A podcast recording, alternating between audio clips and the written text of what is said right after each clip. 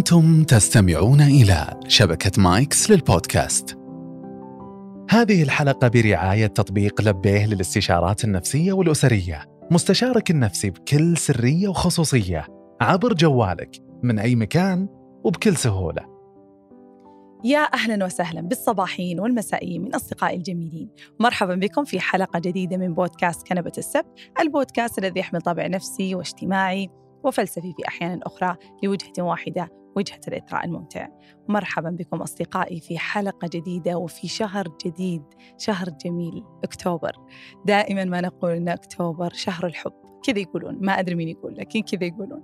شهر الحب وشهر الاهتمام بالصحة النفسية فيه اليوم العالمي للصحة النفسية وشهر الاهتمام بالصحة الجسدية أيضا في عندنا اللي هي حملات التوعية لسرطان الثدي وأهمية أننا آه، نحاول نوعي كل الآنسات والسيدات أنهم يكشفون مبكرا. فبين الاهتمام بالصحة الجسدية والصحة النفسية وبين الاهتمام بالحب نقول أن هذا الشهر يحمل وسم أو هاشتاج نفسيتك أهم. هذا الهاشتاج أطلقته آه لبيه تطبيق لبيه الرائع اللي شاكرة جدا رعايتهم لهذه الحلقة.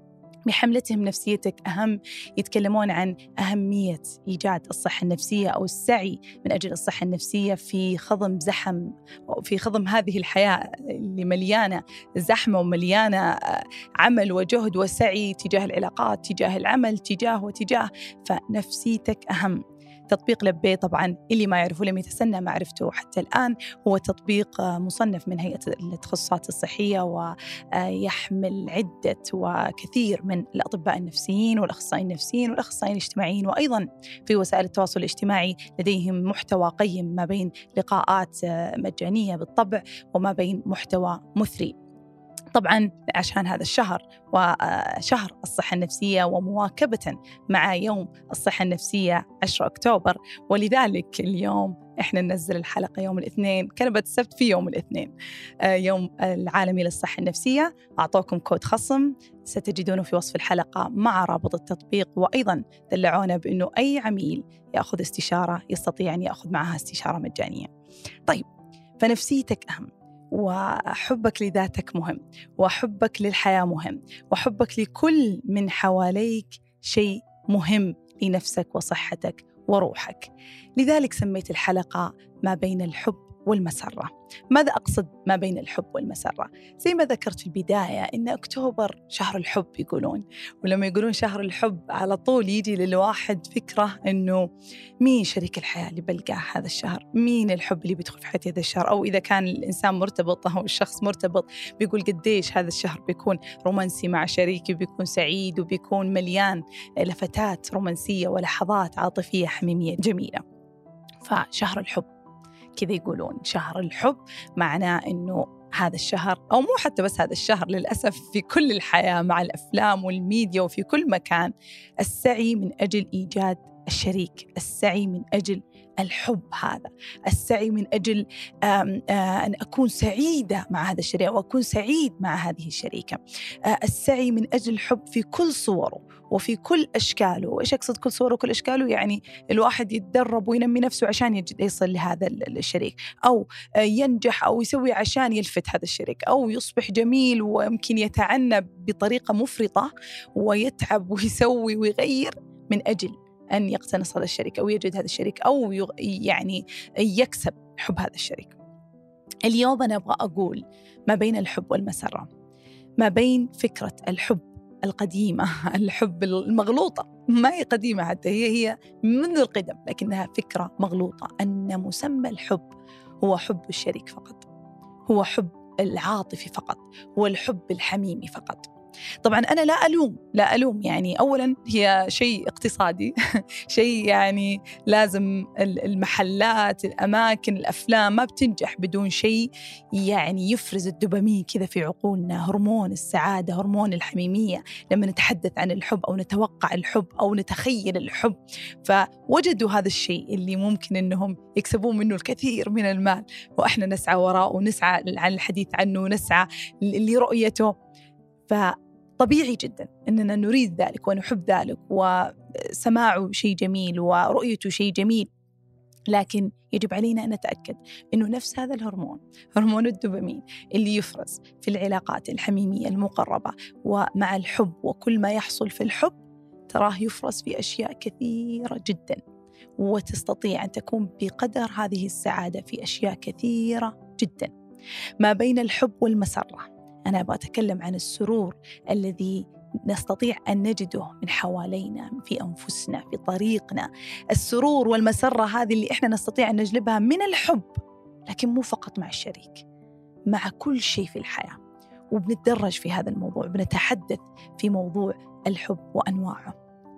يعني الأستاذ الطب النفسي آه، دانيال ليبرمان تكلم عن في كتابه اسمه molecule of more أو more of molecule اللي هو يتكلم عن ال molecule هذا أو التركيبة هذه اللي هو الدوبامين هرمون هذا الهرمون السعادة اللي يفرز بشدة عند الحب والعلاقات الحميمية وعند الأكل بشكل بدرجة معينة الاكل اللي نحبه آه، وعند استخدام المخدرات كفانا الله وإياكم مع هذه اللي إحنا نسميها بين قوسين نشوة. نشوة الحب نشوة المخدرات نشوة الأكل يفرز فيها الهرمون بشكل عالي جدا قابل للإدمان. وعشان كذا الإنسان لازم يتزن في كل هذه الأمور يتزن في رغبته في في في الحياة في الأكل وفي كل شيء آخر. طيب الدوبامين هذا إيش قال أستاذ الطب النفسي؟ قال إنه موجود في سعينا وراء الحياة موجود في رغبتنا القوية لاستكشاف الحياة موجود في حبنا للحياة. ووجدوه إنه حتى موجود في توقعاتنا في الحياة. يعني إيش قصدي توقعاتنا؟ لما يتو... لما يعني قال مثال في هذا الكتاب إنه لما يجي صاحبك يقول لك أنا عازمك على مطعم فخم مرة صاحبك ما هو شريكك عاطفي ولا شيء ما لنا دخل الآن في الحب بصورة الإعلام. تمام؟ قال لك أنا يعني عازمك على مطعم مرة فخمي ويلا خل نروح المطعم كذا وكذا. تروح أنت وأنت رايح المطعم الدوبامين عالي جدا عندك. أنت بسعادة تواكب سعادتك مع وجودك مع شريكك لو ركزت فيها. لو لكن هو فعليا مخك المخ فعليا فرز هذا الهرمون بصورة كبيرة الحماسة الحماسة هذه والتوقع العالي يفرز هذا الهرمون بشكل كبير فيشعرنا بالسعادة. عشان كذا أحيانا نقول إحنا التوقعات العالية أحيانا إنها تفرز آه، التوقعات العالية تفرز منها تفرز معها هرمون الدوبامين هذا فتجعلنا سعيدين. بعدين لما نروح لا سمح الله ويطلع التوقع أقل الهرمون ينزل بصورة قوية فنزعل. وتجينا خيبة لأن هرمون الدوبامين نزل بقوة. عشان كذا إحنا نقول نتزن في توقعاتنا؟ عادي المطعم يمكن يكون حلو بس والله يمكن ما يكون قد قدر توقعاتي. فأنا كأني أتحكم بكمية هذا الهرمون في دماغي وأتحكم وأوازن وأنا رايحة لهذا المكان. طبعا اللي أبغى أقوله من هذا المثال اللي أبغى أقول حديث الكتاب أنه يؤكد حديثي أنه الحب مليان أشكال والشكل الأهم والأكبر هو حب الأشياء من حولنا والأكبر والأهم والأهم هو حب ذاتك. طبعا هذه الكلمة يا ما قلناها ويا ما حكيت فيها في البودكاست. حب ذاتك. هل ممكن حب ذاتي يشبه حبي للشريك؟ هل ممكن حب الذات يصل إلى درجة تسعدني بسعادة وجودي مع الشريك أو في في في علاقة علاقتي مع نفسي؟ هل ممكن أن تشابه علاقتي العاطفية الحميمية مع الشريك؟ قد تقاربها بشكل كبير جدا. في هذا البودكاست وفي هذه الحلقة أنا لا أسعى أننا نقول لا لا حد يفكر لا حد يفكر بإيجاد شريك لا حد يفكر حتى بارتباط المرتبطين ترى سعادتك مو مع شريكك لا لا لا لا, لا نعمة نعمة إيجاد شريك رائع ومحب نعمة. هذه نعمة يعني يمتن عليها الإنسان ويعني يكبر الحب بالعكس في عينه ويمتن عليها كل يوم. لكن طالما طالما أنك أنت إنسان كامل بذاتك حتى وأنت الآن معك علاقة أو لا توجد في علاقة أو أنك لازلت تبحث عن علاقة تأكد أن نفسك قابلة للحب ونفسك قابلة لعطاء الحب ونفسك مليانة حب. هي جاهزة. مهما كان في بعضهم بيقول يا شيخة كيف أنا أجد الحب في نفسي؟ ولا تقولي لي يا فنان إنك مليانة حب من جوا وأنا صار لي وصار لي وطفولتي و و و وإلى آخره. هذا الحديث. أنا أقول لكم الإنسان بفطرته يلد طفل يلد متوقع الحب ومليان حب لكن قد تصير في ظروف أو أشياء وأمور ومواقف تغير من معتقدات هذا الإنسان. تغير معتقداته تجاه حب العائلة تجاه حب الأصدقاء تجاه حب الحياة. مثلا غدر في صديق أو خان, خان خانة شريك أو أهل كانوا بدل ما يكونون مهتمين كانوا جدا يعني خلينا نقول عكسه تماما أو ضد تياره أو أو إلى آخره. ففقد هذه الثقة وفقد الرغبة في إعطاء هذا هذا الحب. لا لا بأس. أنا ما أقول إننا إحنا اليوم اليوم جاهزين كذا. ولا أبغى أقول في هذه الحلقة أنه من اليوم قرار. حب الذات هو قرار.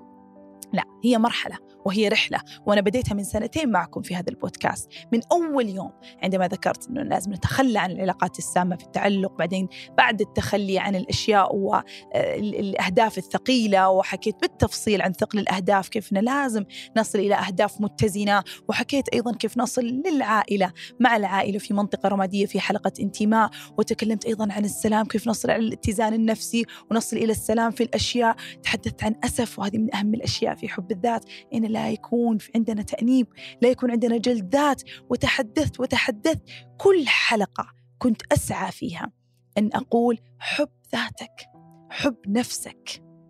أعطي نفسك الحب حتى تستطيع أن تستقبل الحب من كل شيء آخر حتى تستطيع أن تجذب الحب من كل شيء آخر. لما أقول كل شيء ليش قلت كل شيء؟ مو كل أحد لأن أنت تستطيع أن تجذب الحب حتى من الحيوانات من من الأشياء من من النباتات آه، من من كل شيء جامد حولك وأنت تمشي تستشعر الحب منه تستشعر الحب فيه تستشعر الحب وأنت في مكانك وكذا تستطيع إنك تشعر بالحب بدون شخص جنبك.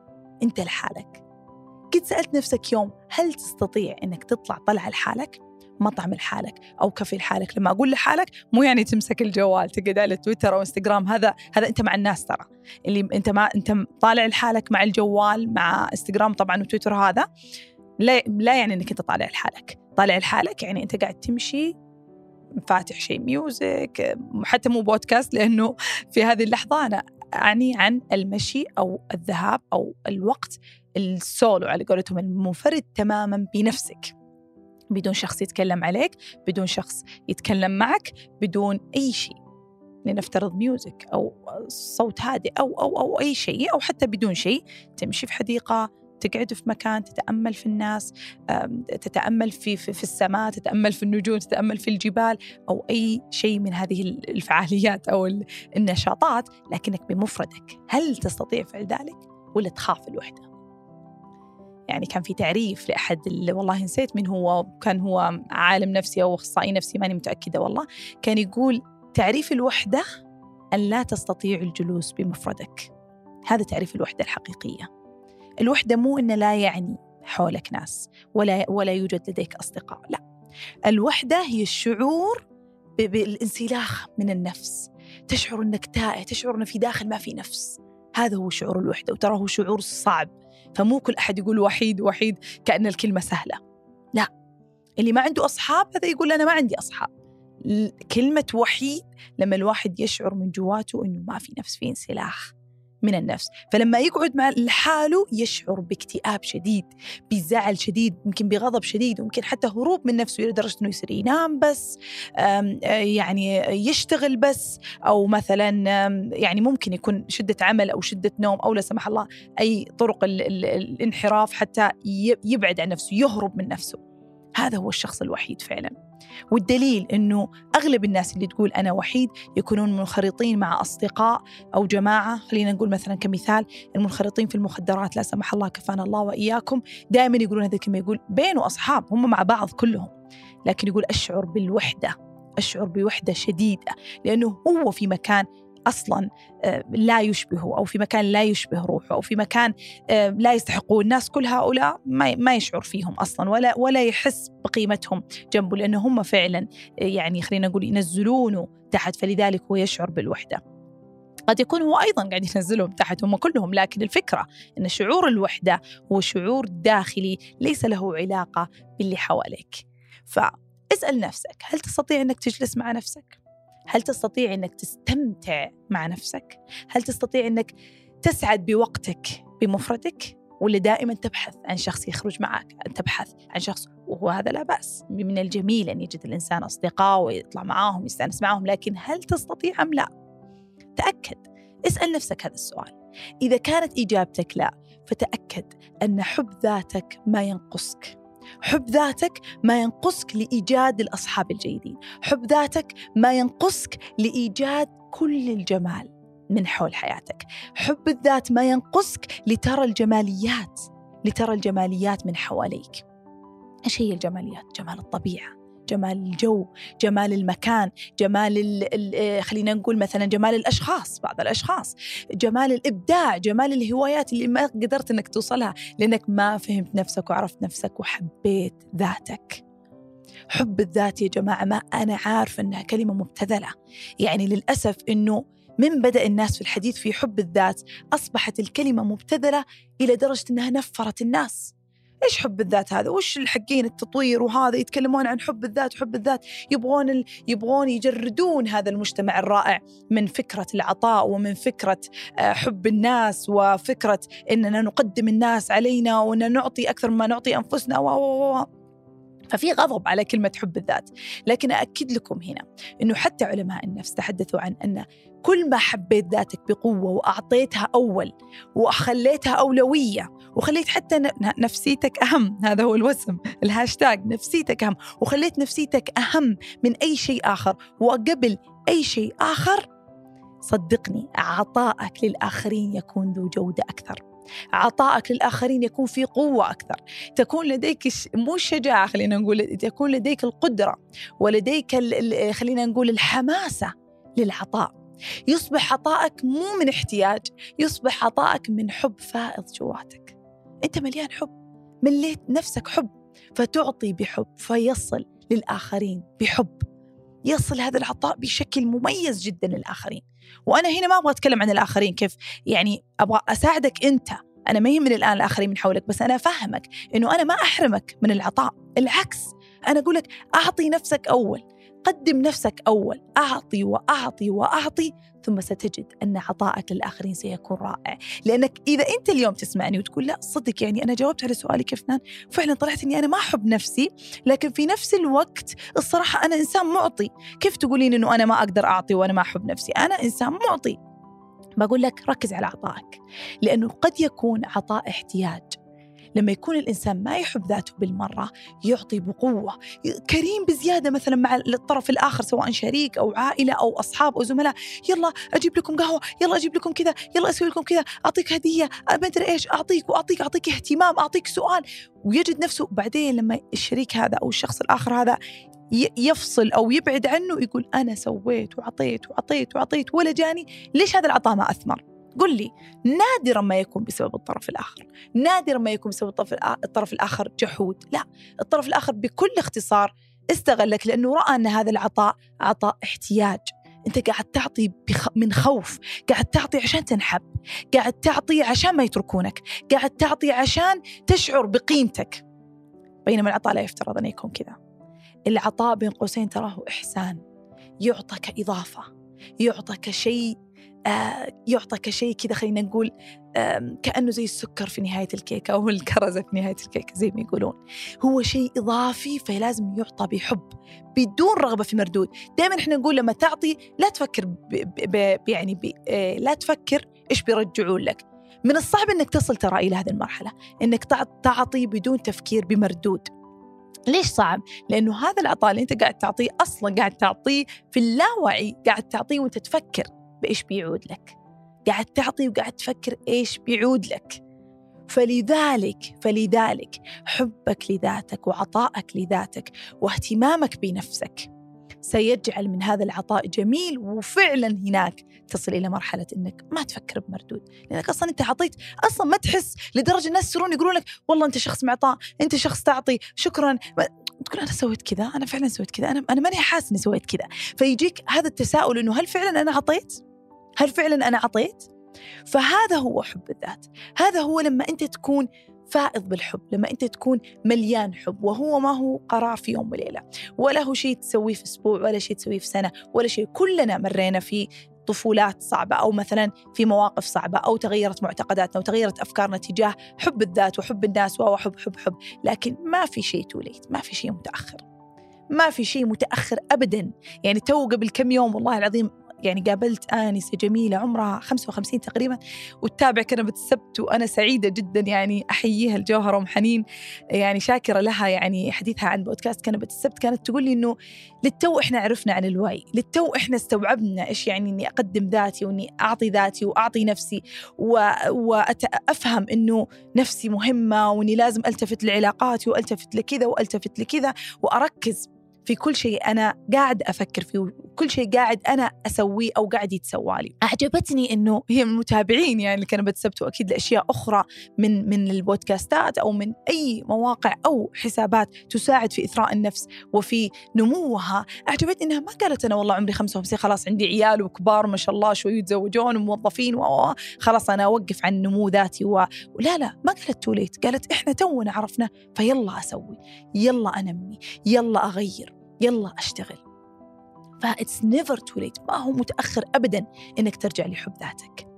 حب الذات زي ما قلت آه، يجعلك تركز في كل شيء آخر. يجعلك آه، يدخل السرور في قلبك لأنك تجد كل الحب من حواليك. تجد حب الحيوانات الأليفة حب الأطفال حب العطاء حب الناس حب الزملاء حب العمل حب الهواية. كل شيء حينجذب حولك وكل شيء حتراه بعين الحب لما أنت تكون مليان حب.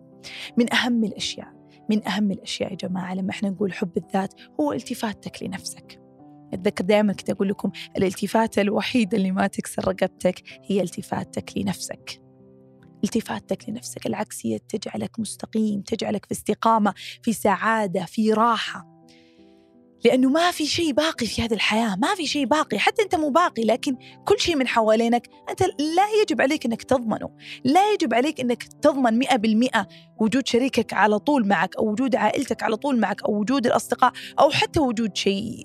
مثلا في كثير من المشاهير أنا سعيدة وأحب هؤلاء يعني الفانز وأحبهم وكذا أنا لولاكم أنا ولا شيء وأنا وأنا. لا يجب على الإنسان أنه يضمن حتى حب الآخرين اللي من حوله حب الجماهير حب هذا. لا يضمن أي شيء يضمن حبه لذاته. ليه؟ لأن حبك لذاتك هو القائم لأنك تقعد تستمر في الشغل على نفسك حتى لا تخيب ذاتك. وبعدها أضمن لك أنه كل شيء من حوالينك قد يكون باقي إذا ما كان أكثر. لكن لا تعتمد على حب كل شيء من حولك وتتكئ عليه أنه هو المصدر الأساسي لغذائي ولسعادتي ولروحي ولأماني. هي مصادر جميلة ونسعى لها ونحبها ولما تيجي نمتن عليها. ونمتن لها. لكن الأساس هو حبك لذاتك فالتفاتك لنفسك. نفسيتك أهم. زي مثلا زي ما قلنا لو عندك مشكلة نفسية لو عندك تعب نفسي تستطيع أنك تسمع هذا البودكاست حتى تتغير تستطيع أنك تشوف تطبيق لبي أي مختصين نفسيين أي مختصين اجتماعيين قد يستطيعون مساعدتك للوصول إلى نفسية أفضل. وإلى روح أفضل. تستطيع إنك تلتفت إلى نفسك في علاقاتك. هذه العلاقة مهمة ولا لا؟ هذه العلاقة أحتاجها فعلا في حياتي أم لا؟ تصفي علاقاتك. تتأكد من اختيارك لأصدقائك. في حلقة أصدقاء تحدثت إنه أكبر المشاكل كانت عدم فهمنا لنفسنا. فندخل في أصدقاء للأسف لا يعني يضيفون لنا شيء وممكن أحيانا العكس ينزلوننا تحت. التفاتك لنفسك يعني إنك تلتفت لعلاقاتك. تلتفت لنفسيتك وروحك وجسدك. تلتفت إلى آه، الجماليات من حولك. الجماليات من حولك. تحاول تستشعرها. اتصل بالطبيعة. قلتها في حلقة آه، تطور لما إنه بعضهم يقول أنا ما ما أحب الطبيعة. أنا والله مالي في الطبيعة. لا لا لا. روح جنب الطبيعة. تغذى. تغذى منها. تغذى من الطبيعة. حاول حاول إنك تصل حاول إنك تصل إلى مرحلة من الروحانية حتى تستطيع روحك أن تستقبل حب أكثر. تحدثت فيها أيضا في حلقة هوية. اليوم أنا ذكرت كل أسامي الحلقات بس عشان أقول لكم إنه ااكد إن بودكاستي كله يسعى إلى حب الذات. حب الذات اللي من بعده كل شيء بيصلح. كل شيء.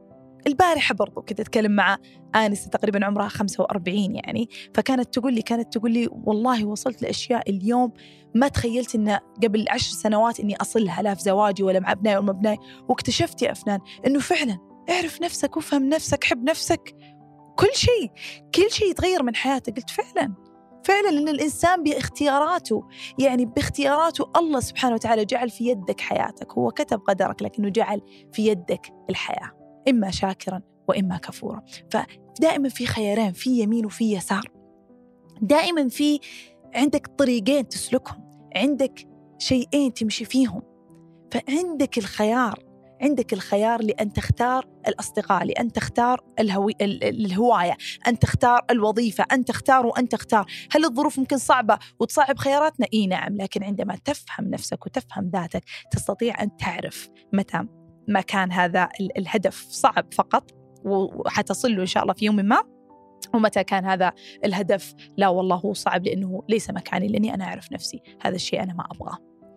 فتخيل أن حبك لذاتك يعني فهمك لنفسك وفهمك لنفسك يعني وصول لأشياء تشبهك.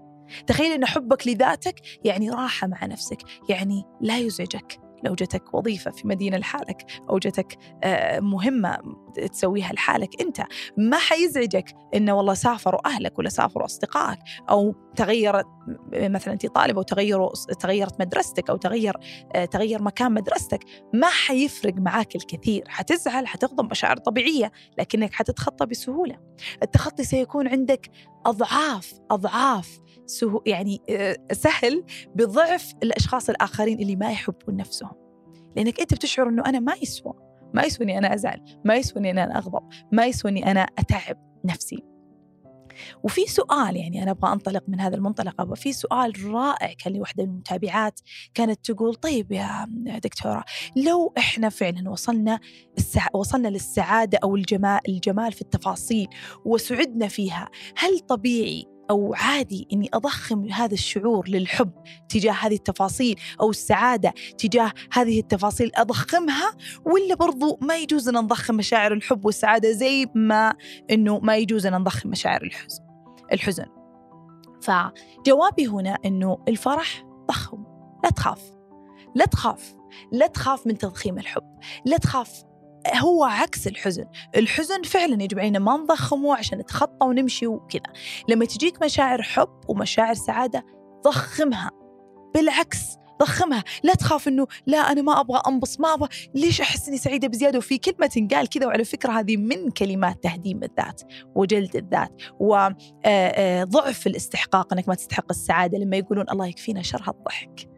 الله يكفينا شر هالضحك هذه ترى كلمة متداولة يمكن البعض الآن صار يقولها باللاوعي هو ما يدري ما يدري إيش قاعد يقول. والبعض لا عارف ومتيقن إنه الله يكفينا شر هذا الضحك. معناه إنه إذا ضحكنا كثير أوه في شيء سيء قادم. الله يكفينا شر هالضحك ليه؟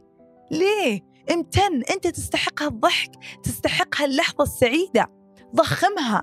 اشكر اللي ضحكك. قول الله يسعدك. والله من زمان ما ضحكت هالضحك من زمان ما انبسطت كذا. الحمد لله على هذا. الحمد لله عليك. الحمد لله على الضحك. حتى لو ما تقولها امتن جواتك.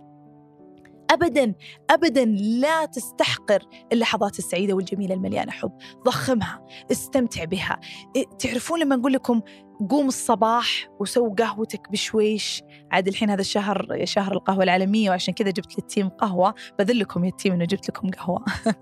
لكن الفكرة إنه هذا الشهر شهر فيه اليوم القهوة العالمي. فقلت يلا أتنازل لأهل القهوة عشان تعرفون إني أنا طيبة.